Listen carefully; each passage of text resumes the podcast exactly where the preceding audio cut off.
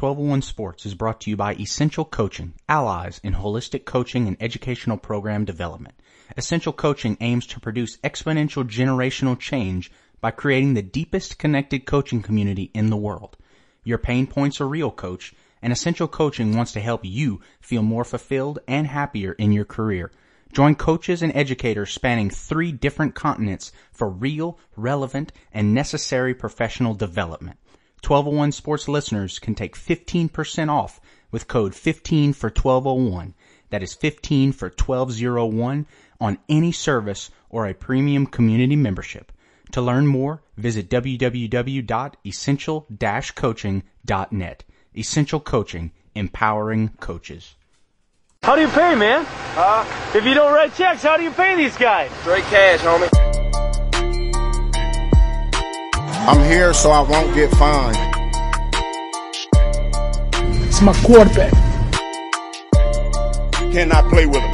Cannot win with him. Cannot coach with him. Can't do it. We suck. The second half, we suck. And welcome everybody to the 1201 Sports Network. I'm your host, Jake Bruyere, and this is going to be our week nine fantasy football primer. You know the spiel now.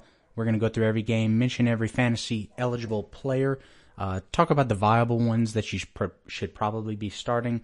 Uh, and if you guys didn't know, it is no prep November. Who needs it? We didn't prep for this show. We're not going to prep for any of the fantasy primers coming up. We're going to come off the hoof here, just firing out takes. So let's get started. We're going to start off with the Thursday night game, Green Bay at San Francisco. The big matchup here that I see is going to be the San Francisco run game versus the awful Green Bay run defense. Uh, last week, Dalvin Cook went off for like what 200 yards and four touchdowns. Not exaggerating whatsoever. So, um, Tevin Coleman did get hurt last week, so I'm starting up JaMycal Hasty in the PC league, and I think Jerick McKinnon could also be viable in PPR games as well. I mean, without basically all of their starters on offense right now, that offense is really bare. They need playmakers, and the two running backs are probably their best playmakers right now other than that, there's no real matchup that stands out. I mean, San Francisco's defense is not one to be really scared of anymore. So I'm fine starting Rodgers. Davante Adams is a stud as always. It's like every time Aaron Rodgers gets in the red zone or at about, at about the five yard line, expect a play to go to Davante Adams. It's like clockwork every week, yet no one can stop it. It's amazing.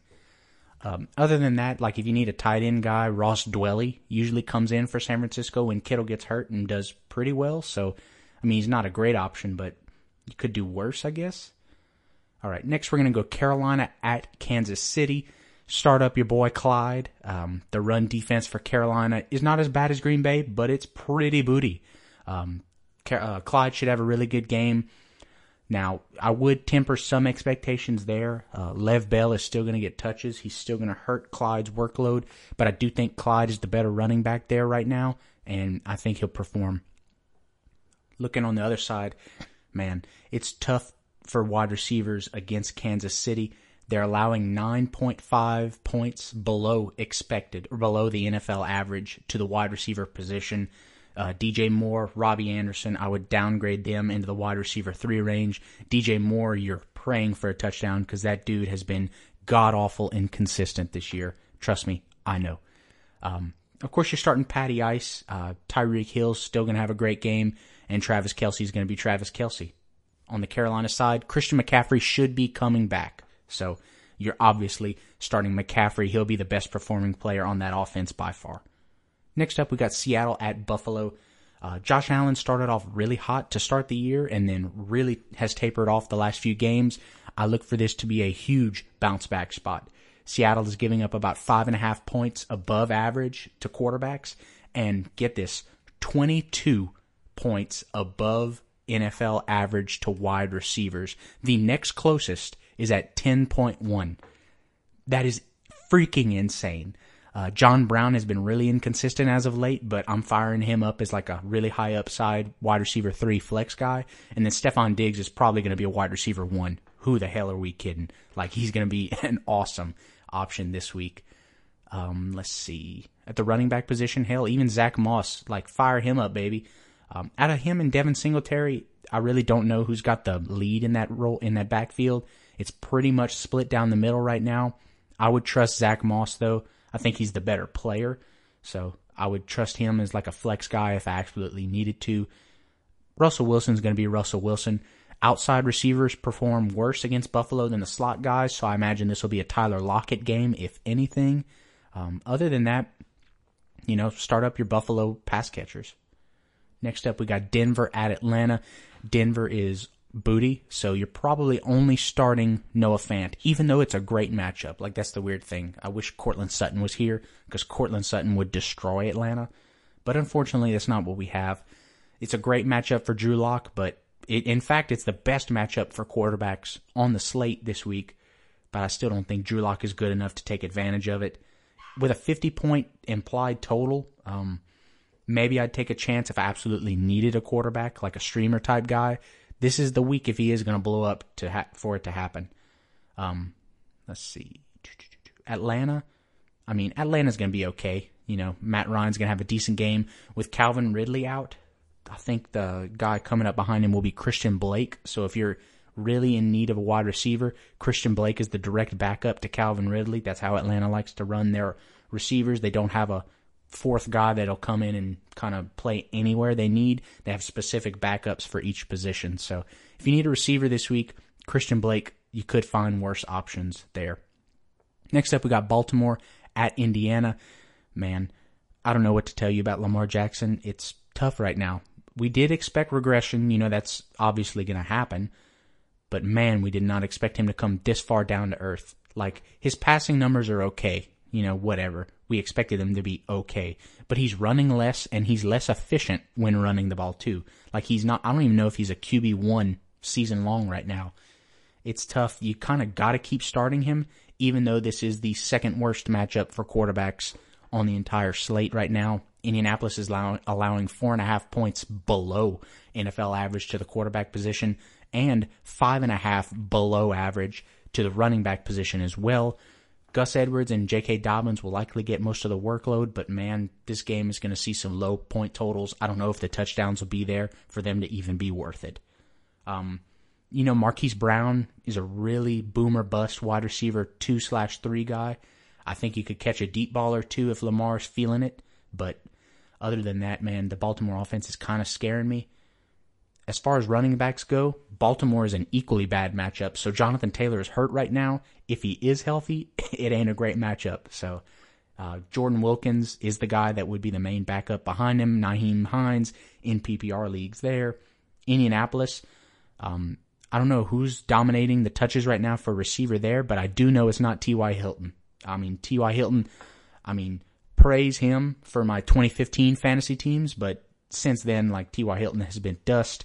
It's good. It's good to get rid of him. Trey Burton is a decent tight end option, and Philip Rivers, Rivers, geez, Philip Rivers will probably be fine. Next up, we got Houston at Jacksonville, and this one got about a 50 and a half point total here. Neither team likes to run a lot of plays. Now, Houston is playing a lot faster now without Bill O'Brien. Thank the Lord Jesus.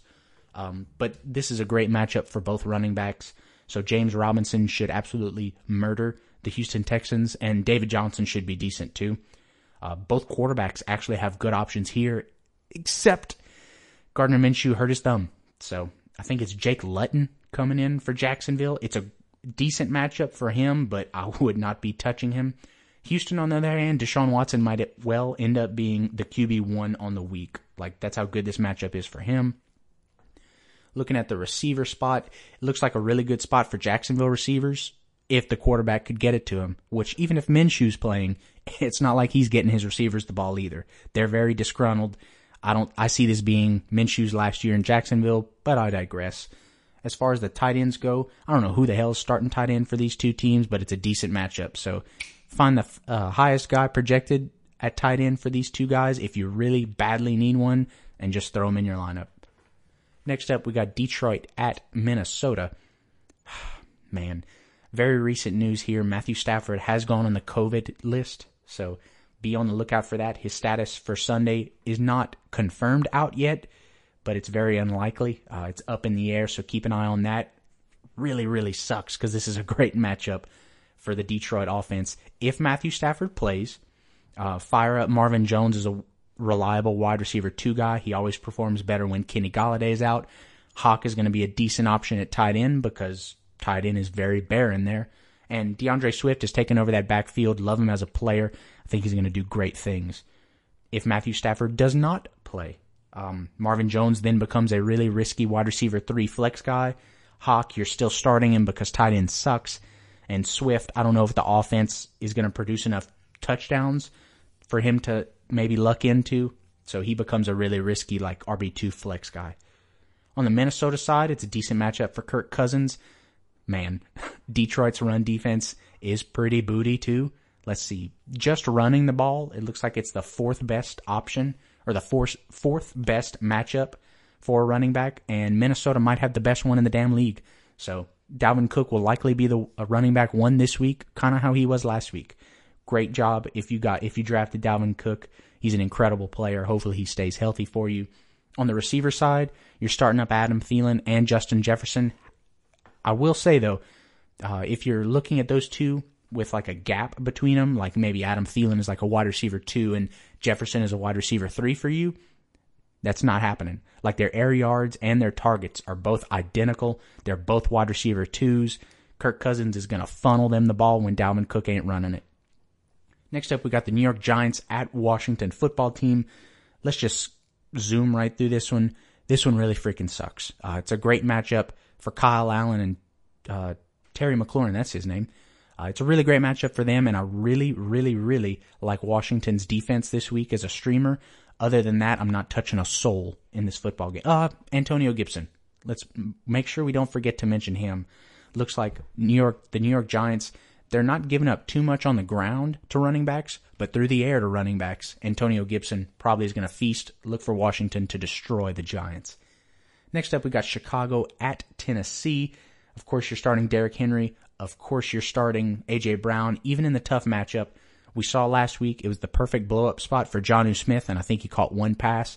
So I think it's fair to say if you've got better options on the waiver wire or on your team, Jonnu Smith is no longer a locked in tight end one. Rip Jake's hopes and dreams.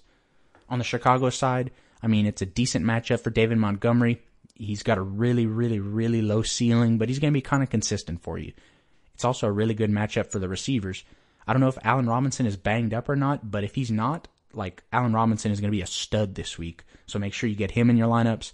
Jimmy Graham should have blown up last week against the Saints. I don't think he particularly did. This should be a decent spot for him though, so don't lose hope. Uh, whoever the starting quarterback is for Chicago should be an okay matchup. Like I said, the receivers performed really well against Tennessee, so it should be a decent game. Next up, we got Las Vegas at the LA Chargers, and low key, I'm excited for this game. I think Derek Carr and Justin Herbert are going to have really good games. I think Josh Jacobs uh, is going to have a really good game for Las Vegas. However, on the other side, the Los Angeles Chargers starting running back should have a really, really, really good matchup against Las Vegas. And guys, newsflash, that is Justin Jackson. Go out and find Justin Jackson on any. I mean, I think he put up like 20 points last week, so you're probably not going to be able to trade for him low anymore. Uh, but he is definitely the starter over Josh Kelley. When it comes to receivers, both teams perform pretty well against the outside guys. Slot is where you get both of those kind of sleeping. Uh, it looks like that would be Hunter Renfrow, probably nothing more than a flex guy in PPR. For the LA Chargers, they like to run Keenan and Allen out of the slot. He's going to be a stud this week. As far as tight end goes, Darren Waller, shoot, could end up being the tight end one. It's a decent matchup for him. And on the other side, tight end is so bad, Hunter Henry, you're starting him no matter what, right? Next up, we got Miami at Arizona. It's going to be a good game for the Arizona. You know, they have studs all the way around. Chase Edmonds, hype, let's go. He's going to be a really good option at running back this week. Ky- Kyler Murray and DeAndre Hopkins, you're obviously starting them. It's going to be a great game for them. On the other side, I'd be really hesitant starting anybody for Miami. Not because it's a bad matchup, but, but because we saw last week, I don't think Tua had over 100 passing yards. It's just I mean, without Ryan Fitzpatrick running that offense, Miami is playing the long game and our fantasy teams are suffering. I would not be looking to start any Miami Dolphins. Next up, we got Pittsburgh at Dallas. At the beginning of the year, you told me this game is coming. Uh, it looks like it's not Thursday night football or Sunday night football, but you told me this game was coming. I'd be like, hell yeah, let's go. Great offense versus great defense. Let's see who wins. Um, unfortunately, Dallas lost their entire offensive line and their starting quarterback. So this is an awful matchup for Dallas. I don't think their quarterback, whoever it is, will be able to get anybody the ball reliably here. Zeke has been underperforming all year, and I do not expect that to change this week. Um, it's hard to trust anybody for Dallas right now. On the Pittsburgh side, it's going to be pretty decent sledding for them. I think Pittsburgh's going to have a really good game here. Uh, it looks like the outside receivers perform better against Dallas than slot guys. So I think that spells a little poorly for Juju. Uh, Diontae Johnson, when he's healthy, I mean, he has good games. Chase Claypool probably is in for a pretty good game this week. So I'd watch out for him as maybe like a boomer bust guy. If you're projected to lose your matchup, I think this could be a blow up spot for Claypool. Um, James Conner looks like Dallas performs really, really poorly on the ground against running backs. So I would definitely fire up James Conner as a reliable RB2 guy. Two games left. Let's close out strong. We got New Orleans at Tampa Bay. This should be a really good game. Really good NFC South implications here at the beginning of the year, if you would have told me Tampa Bay was favored by five and a half against New Orleans, I would have said no freaking way. I'm betting New Orleans. But man, Tampa Bay has come on strong, and this is even without Chris Godwin. Uh, this should be Antonio Brown's first game back. All right. So, of course, you're starting Brady. I think Ronald Jones and Leonard Fournette are both probably going to galvanize each other enough to where you're kind of scratching your head on who to really play. Both guys are probably in the flex conversation more than anything, but both could see valuable touches here. Uh, I would probably lean Fournette over Ronald Jones because New Orleans actually has a decent run defense. Gronk, I mean, he he has a great matchup, kind of like Jimmy Graham had last week. Gronk is a stud, tight end one. You're starting him every week. Now for the pass catchers. Uh, Mike Evans is really boomer bust here. Uh, I think he's. I think Lattimore's gotten the best of him usually in their matchups, so I would I'm, let's not say stay away from Evans. You're probably starting him because you probably have no one better with all the bye weeks. But I would definitely temper expectations, probably as a wide receiver two this week. And Antonio Brown, man, this is where it gets hairy. Like I said, with all the bye weeks, let's be honest, you're probably starting Antonio Brown. New Orleans is really weak against slot receivers, and I know Antonio Brown plays outside a lot, but Antonio Brown, when you put him in the slot, is the best slot receiver in the NFL. You know, so I'm really interested to see how that plays out. On the other side, I think Michael Thomas is coming back for the Saints. I've said that for probably like five weeks in a row now. So if he is starting, you play him. If he's not, look up, look elsewhere. Uh, this is a really bad matchup for all New Orleans Saints, not named Alvin Kamara. So I would temper expectations across the board. Next up, uh, to close out again, look, Jonah got on me in the group about kind of bad mouthing the Monday night football game last week. Look, that game was not good on paper and it actually turned out pretty good. If you tune in, you're probably pleasantly surprised there. This week, maybe not so much. We got the New England Patriots at the New York Jets. Man, the Jets suck. They're going to get the first pick.